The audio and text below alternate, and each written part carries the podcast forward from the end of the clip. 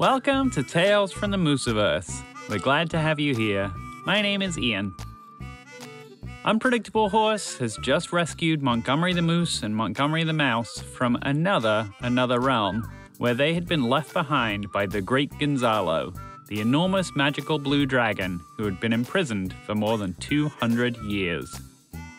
The three creatures teleported back to Maine, where they saw that the chocolate invasion had spread a long way from home.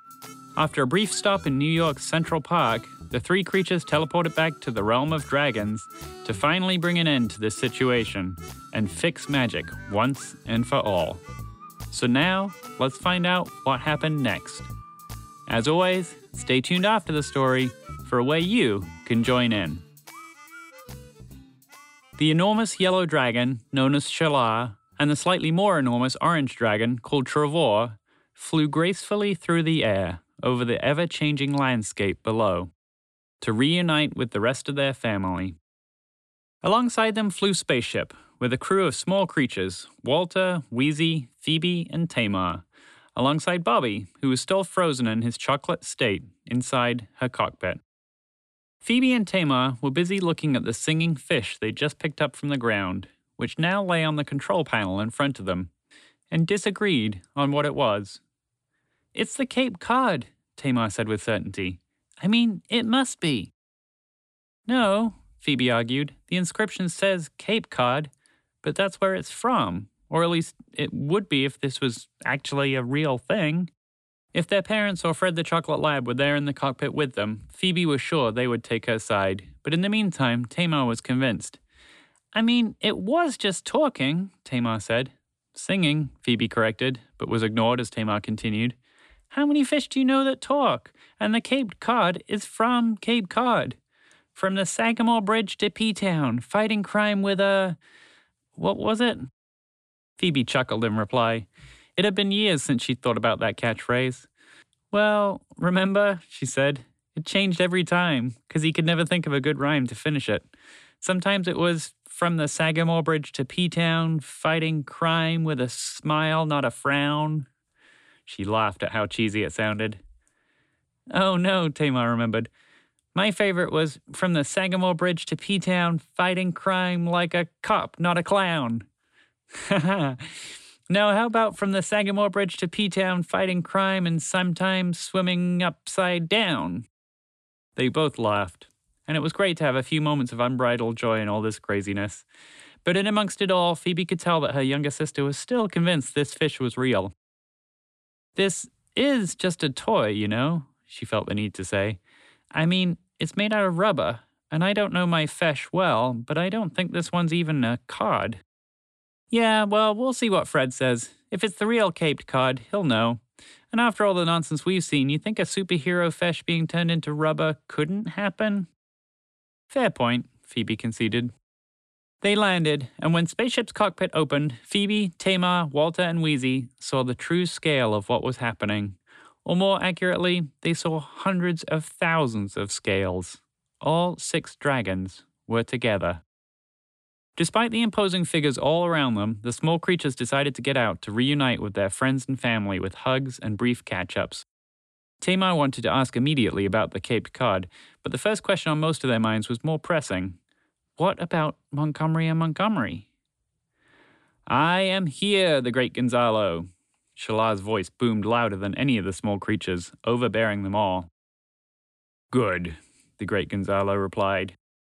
The dragons shuffled to make space for the newcomers, forming a circle, which in turn pushed the other creatures to the outside, where they watched the grand reunion in awe.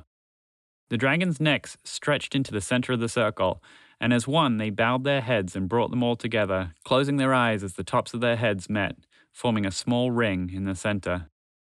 As they brought their heads back up and opened their eyes, the great Gonzalo took a breath, as if this was a moment of great importance. My family, he pronounced. It is right that we are together again after this brief diversion of the last 200 years or so. Brief diversion? Walter said to Phoebe. Even the oldest frog he knew in Central Park, a wise elder named Bill, was only 12 years old. 200 years seemed a lot more than a brief diversion to him. So now, the enormous blue dragon went on, We must bring back that unpredictable horse to face its punishment. His voice swelled as he continued, The prophecy has been fulfilled. The moose freed me from my cell. Magic has been. His voice reached a crescendo and he lifted his head as if to initiate magic of some kind. A large, deep blue glow appeared in the skies above before faltering with a sputter and fading away. Restored? The dragons looked at each other. I don't understand, the great Gonzalo said quietly. Magic has been restored, has it not? Well, not quite, said a nearby voice. The dragons parted, and they looked to see where this voice was coming from, on the opposite side of the circle from the group of other creatures. Walter and Wheezy immediately recognized the voice, and when the dragons had separated enough, they saw that it was, indeed, Unpredictable Horse. He stood alone. Or rather, and this was strange, although perhaps seemed minor given the circumstances, he floated about three inches off the ground, alone. The dragons all jumped into attack position, some crouching, some making themselves as large as possible, and some taking a deep breath to prepare to breathe fire. Horse, the great Gonzalo uttered with contempt, followed by a snarl. Well, he continued, you have saved us the trouble of tracking you down. Unpredictable Horse was unperturbed. Yeah, he said, I wouldn't want you to have to work too hard, you know. The horse walked forward confidently, so confidently, in fact, that the dragons all backed up to make space for him. Throughout his walk, he still floated three inches above the ground. He just walked as if his feet were on the ground. He entered the circle and stood between everybody, floating in a way that dragons didn't notice at first, but when they did, they found it disconcerting. This isn't what they expected when finally seeing the horse again after all this time. But then, he was unpredictable. The horse looked at the dragons circled around him, and they looked at each other before all deferring to the great Gonzalo to see what the enormous blue dragon's next move was. The group of creatures gathered outside the circle of dragons had a good view in between the yellow and purple dragon, and later, some of them reported seeing Unpredictable Horse wink at them before what happened next. Some also said he gave a kind of, here I am, you're welcome, bow or curtsy, but they couldn't quite figure out how a horse could do that. In the pause, Unpredictable Horse lifted his head to the large creatures around him and said, with a smile but almost impatiently, So. Now! The great Gonzalo interrupted forcefully, and the dragons sprung into action. They curved their wings to create a dome of sorts around the horse, blocking the creature's view of what was happening inside. Growling and light emanated from the space at the center. Phoebe and Tamar looked at their mom, who was squeezing their dad's hand. Is this a good thing? Tamar asked. That is a great question, Dorothy replied, without taking her eyes off the sight in front of them all.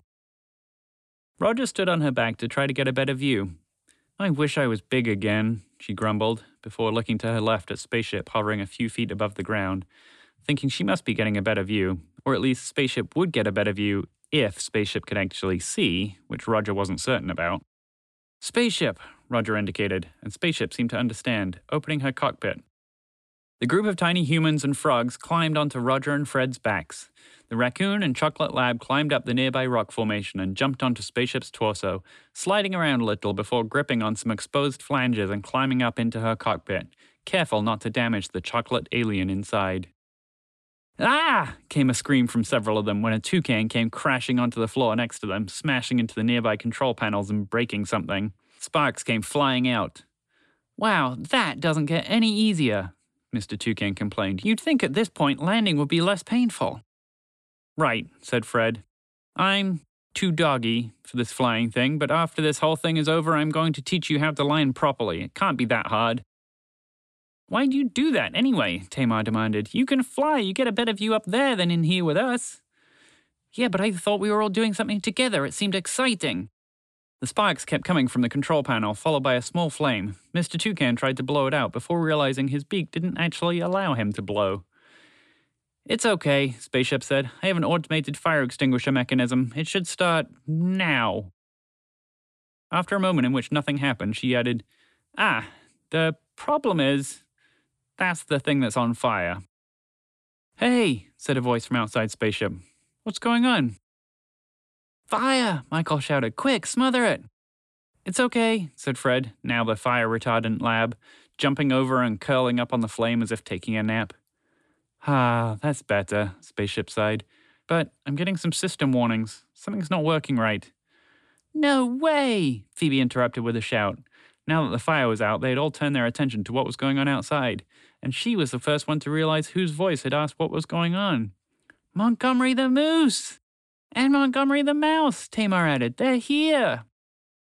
Before they had a chance to greet their friends, though, they followed where the moose and mouse were looking, at the huddle of dragons, and noticed that the noise and light had stopped. Unpredictable Horse strolled out of the huddle toward the group of onlookers, unchanged and unfazed. The dragons were still huddled, but their wings were down, and they looked at each other in bewilderment. But, the great Gonzalo spoke quietly, we're all here. Why isn't this working? Unpredictable Horse walked towards Montgomery the Moose, and that's when everyone inside Spaceship noticed it. The ground around Montgomery the Moose's feet, expanding in every direction, was chocolate. The dragons noticed it too. Creeping towards them and around them, everything became chocolate. Before they could move, even the dragon's feet became chocolate. Perhaps because of the small amount of magic the dragons still retained, the rest of their bodies did not change, but they were encased in place with no way to escape.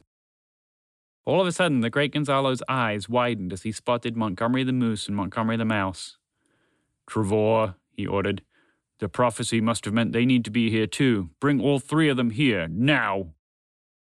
The orange dragon's head turned to see, and in an orange glow, the horse, the moose, and the mouse were all in the center of the group of dragons. Ooh, Unpredictable Horse said, You're getting closer. But you still don't understand, do you? The ground everywhere now, as far as the eye could see, was chocolate, and so were the trees, the rocks, the mountains, everything. Again, shouted the great Gonzalo to his group. Do it now! Ah, hold on, Unpredictable Horse said, in a way that made all the dragons pause, although they weren't quite sure why. Just give me a moment, I'll be right back. And with that, he disappeared into thin air. What? Many of the assembled creatures asked, while others just looked on in confusion. But then, Unpredictable Horse was back, right in the same spot, except he was different. He was old, elderly, with faded color and white and gray hairs taking the place of black on his mane. Montgomery the Moose looked in his eyes, and instead of the excitement and mischievous nature he had seen before, he saw age, experience, and weariness. Okay, this old horse said gently. I'm ready now. As the dragons realized this was their chance, Montgomery the Moose spoke quietly to the horse, who he now considered a real friend, with tears forming in his eyes. What happened? he asked. Where did you go? Ringo smiled at Montgomery the Moose. I lived a life, he replied. He closed his eyes. A tear trickled down his face. The dragons, again, launched into their attack to reclaim magic. The light and the noise were almost unbearable for Montgomery and Montgomery. There was wind, too, like being in a cyclone and a rainbow and a jet engine all at the same time. But very quickly, it was over. Everything stopped. There was peace and quiet once more. Everyone looked around. The first thing the dragons noticed was that Montgomery the Moose was no longer standing in chocolate. The ground was covered with grass again, and the circle was expanding. Pretty soon their own feet were free, and then the ground and the trees beyond. It worked! the red dragon exclaimed. In their exhaustion, the other dragons said nothing. Didn't it? Yes, it worked, the old horse said in a manner of speaking. The dragons looked at each other, silently asking each other what that meant. You see, the old horse said gently to the assembled group, I have no more magic. I am just a horse. But you, he said with a smile, looking at the great Gonzalo, you forgot the prophecy. The giant blue dragon looked sternly at him. The prophecy didn't say that the moose was going to release you and then you would fix magic. It said he would fix magic. What? The dragon scowled. do you mean? I may be just a horse, but you six, he took a breath to let the next piece sink in. Magic rejected you because of your arrogance and pride. Now, you are just dragons, as ordinary as any dragon, which I realize is not very ordinary where I come from. The dragons each tried to use their magic out of instinct, but even the small amount they had had a moment before had gone. Ringo, the old horse, turned to meet Montgomery the Moose's gaze. He gave a smile to Montgomery the Mouse, riding on the moose's head, before locking eyes with the moose himself. Montgomery the Moose, Ringo said, steward it wisely. You are its guardian and protector now. Montgomery felt unable to take it all in. What? he stumbled. Montgomery, the magic chose you. To be continued.